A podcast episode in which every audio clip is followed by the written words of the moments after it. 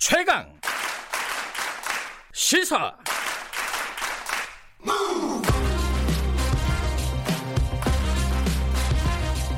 지금 여러분께서는 김경래 기자의 최강 시사를 듣고 계십니다.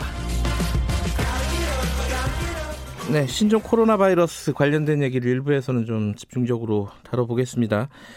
여러 가지로 걱정이 많으시죠. 어, 정부 대응 방침도 계속해서 좀 바뀌고 있습니다. 어, 기류가 어, 입국을 좀 제한해야 되는 거 아니냐. 초반에는 그 부분에 대해서 조금 미온적이었는데 지금은 좀 입장이 선회하는 것 같습니다.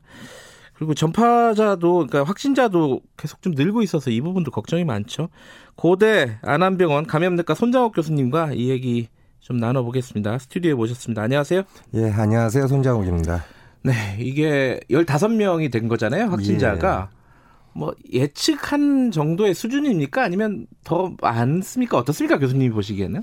지금 외국에서 특히 중국에서 발생하는 것으로 봐서는 어느 네. 정도 예측 가능했었던 걸로 그래요? 보이고요. 음. 근데 그러기에 그렇겠다고 보기에는 너무 빠른 속도로 진행되는 것 같습니다. 아, 속도는 좀 빠른 것 같아요. 예. 측보다 어. 네, 사스나 뭐 메르스를 저희가 겪었지만 네. 그것보다 훨씬 빠른 속도로 지금 환자 수가 중국에서 증가하고 있고 네. 그런 것들이 유입되면서 국내에서 음 이제 또 발생을 하고 있으니까 네. 지금 가장 중요한 건 중국 상황인 것 같습니다. 예. 근데 지금 어. 뭐 추가 확진자가 한 명, 두 명막 나올 때마다 가슴이 철렁철렁 내려앉는데 사실요. 예. 이게 그 중에 슈퍼 전파자가 있는 거냐? 예를 들어 뭐 네. 뭐 3번 확진자 같은 경우에는 뭐 6번한테 전파를 했고 6번은 10번, 11번 이런 식으로 가고 있잖아요. 네. 그러니까 과거에 이제 메르스 때처럼 음. 슈퍼 전파자가 지금 나와 있는 상황입니까? 아니면 아직 거기까지는 아니라고 보는 건가요? 아, 국내에서는 아직 그, 그 3번 환자를 슈퍼 전파자라고 볼 수는 없고요. 그래요? 슈퍼 음. 전파자는 음. 한 명이 몇 명을 감염시켰느냐거든요. 네. 한 번에. 예.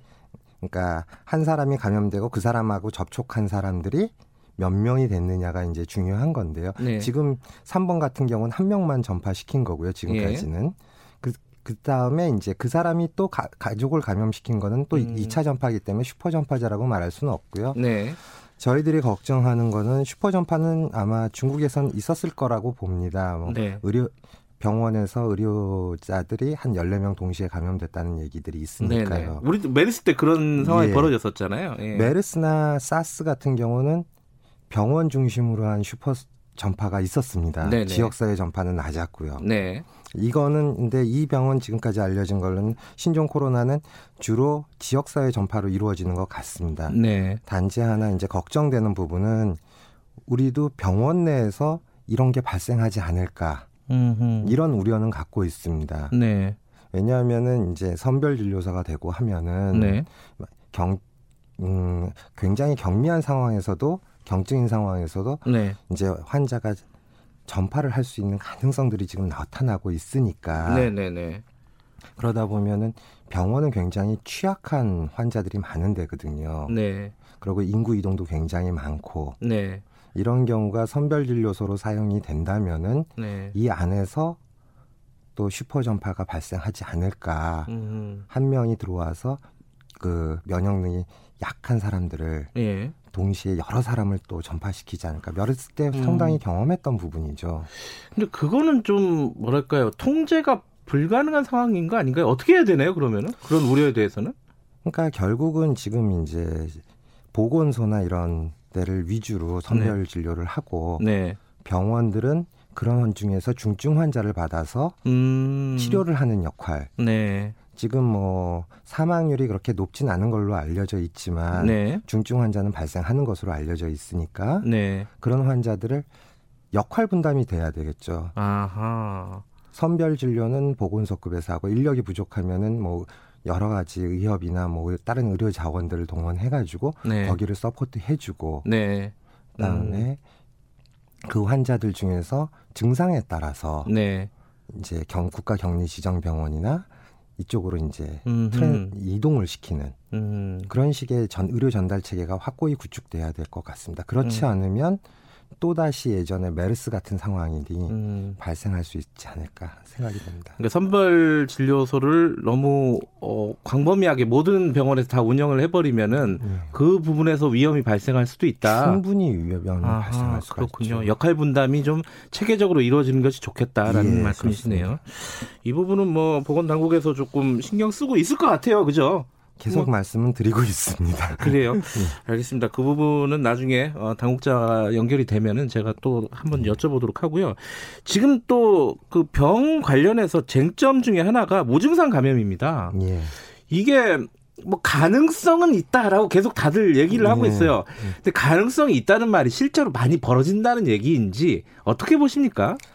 아, 지금 발생하는 거는 증상이 있을 때 감염이 주로 되는 거고 무증상일 때또 감염 가능성은 있습니다. 가능성은 있다. 예. 예. 지금 뭐 독일 환자의 케이스에서도 예. 얘기는 나오고 있고요. 네. 이제 저희들이 봤을 때 이제 그게 경미한 증상인 상황에서 발생한 건 아니냐라는 얘기는 하는데 네. 어 지금 그 논문 발표된 논문을 만을 봤을 때는 음흠. 무증상에서도 감염은 이루어진 걸로 돼 있습니다. 네. 그러면 이제 보건 당국이 방역 시스템이 굉장히 가동하기가 어려운 상황입니다. 그러니까요. 그래서 이제 근데 이게 다행히 지금까지 나와 있는 것들로 봐서는 네. 가능성은 있지만 아주 그게 많은 사람을 감염시키거나 그러진 않을 것 같습니다. 이때까지 음. 뭐 다른 질환에서 이 신종 코로나는 처음 나온 병이라서 이게 좀 더 밝혀져야 되긴 하겠지만 이것도 음. 이제 무증상 감염도 밝혀지는 거니까 네.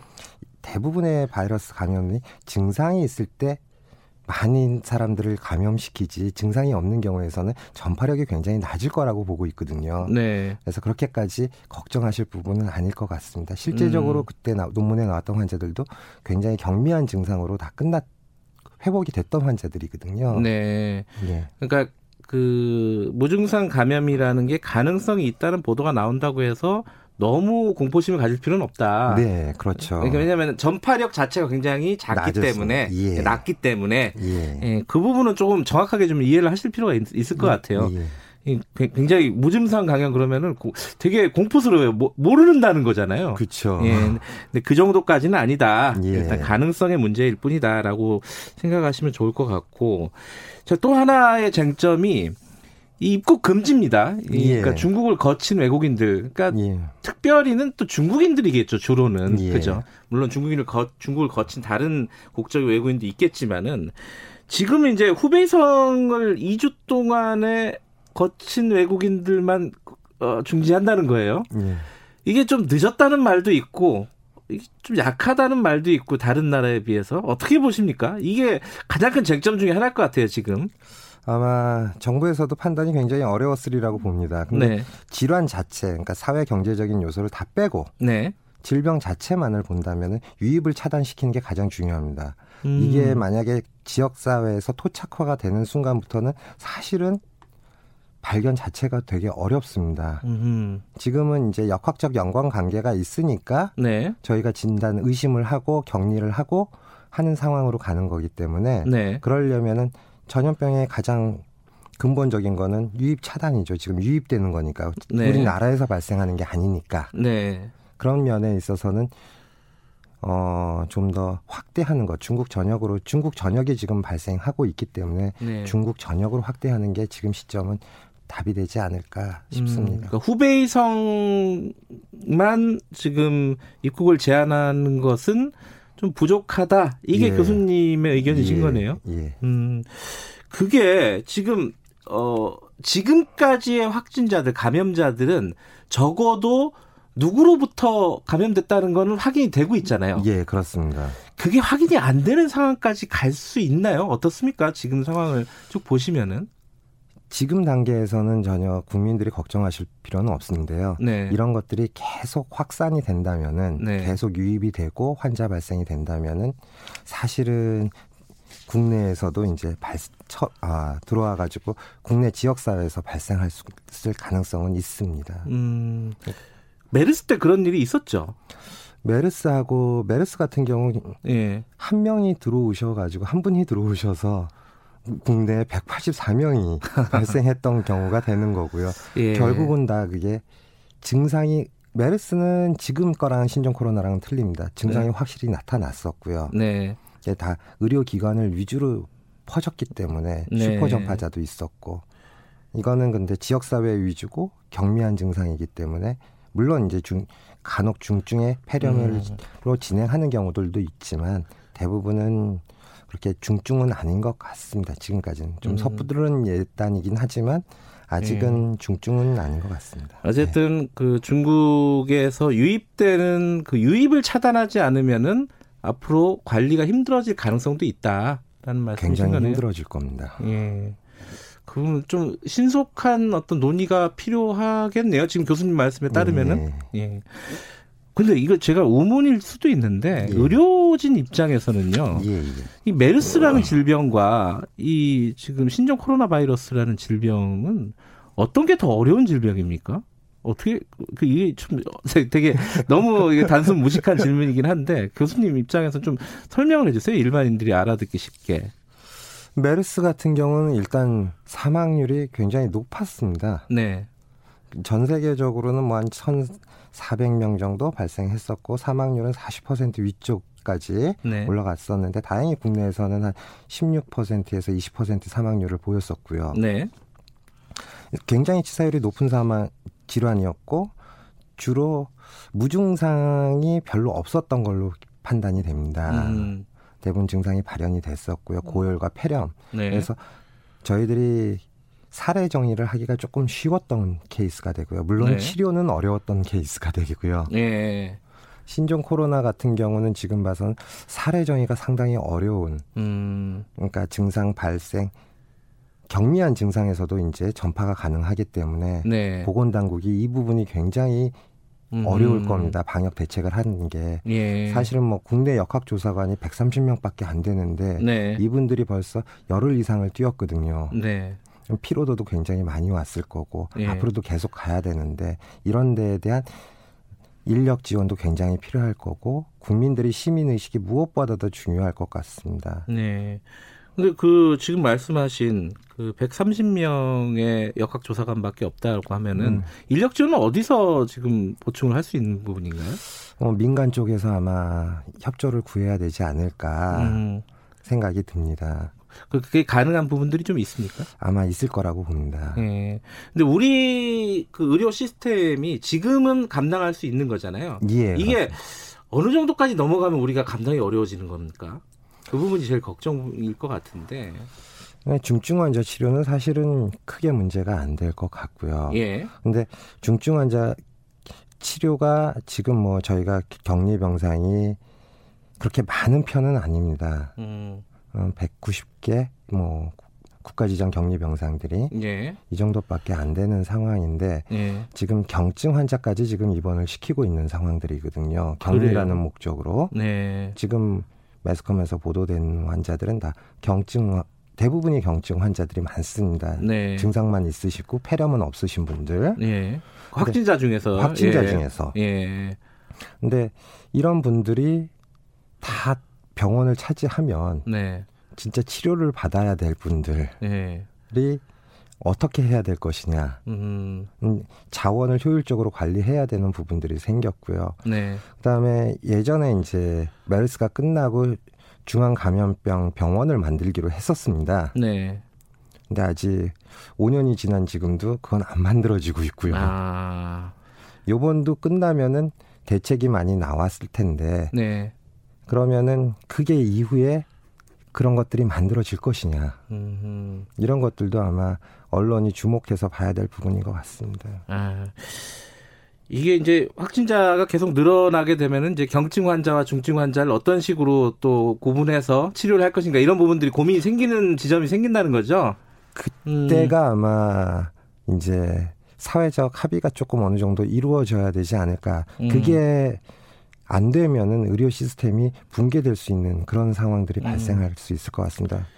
누구나 다 환자분들 같은 경우는 자기가 왜 병원 위에 있는 상황에서 격리돼야 될 것이냐. 네. 이런 부분들이 이제 나오게 될 거고요. 네. 지금 이제부터 시작이다 이런 얘기들도 있어요. 예. 그뭐 그거는 약간 좀 무서운 말입니다, 사실은. 예. 지금부터 시작 이제 시작이다 이런 말이 어떻게 보십니까? 이게 뭐 고비라는 게 좀 있지 않겠습니까? 이 질병이라는 게 지금, 지금 딱 잘라서 얘기하기는 쉽지는 않겠지만, 예. 중국에서 일단 좀 꺾여야 될 것 같습니다. 아, 중국 변수가 제일 중요하다? 예. 예. 발생 자체가 중국에서 네. 한 거고, 뭐 교류를 이동을 제한한다고 그러지만 어느 정도 교류나 이동은 진행될 거고 네. 그러면서 계속 유입은 이 없으리라고 볼 수는 없고요. 네, 제로로 만들 수는 없겠죠. 예. 네. 그런 걸 관리하는 와중에서 이제 좀 문제는 발생할 수도 있을 거고요. 네. 국내에서 2차 감염, 3차 감염 이런 부분들은 어느 정도로 우려를 해야 될까요? 지금 상황을 쭉 추세를 보면요.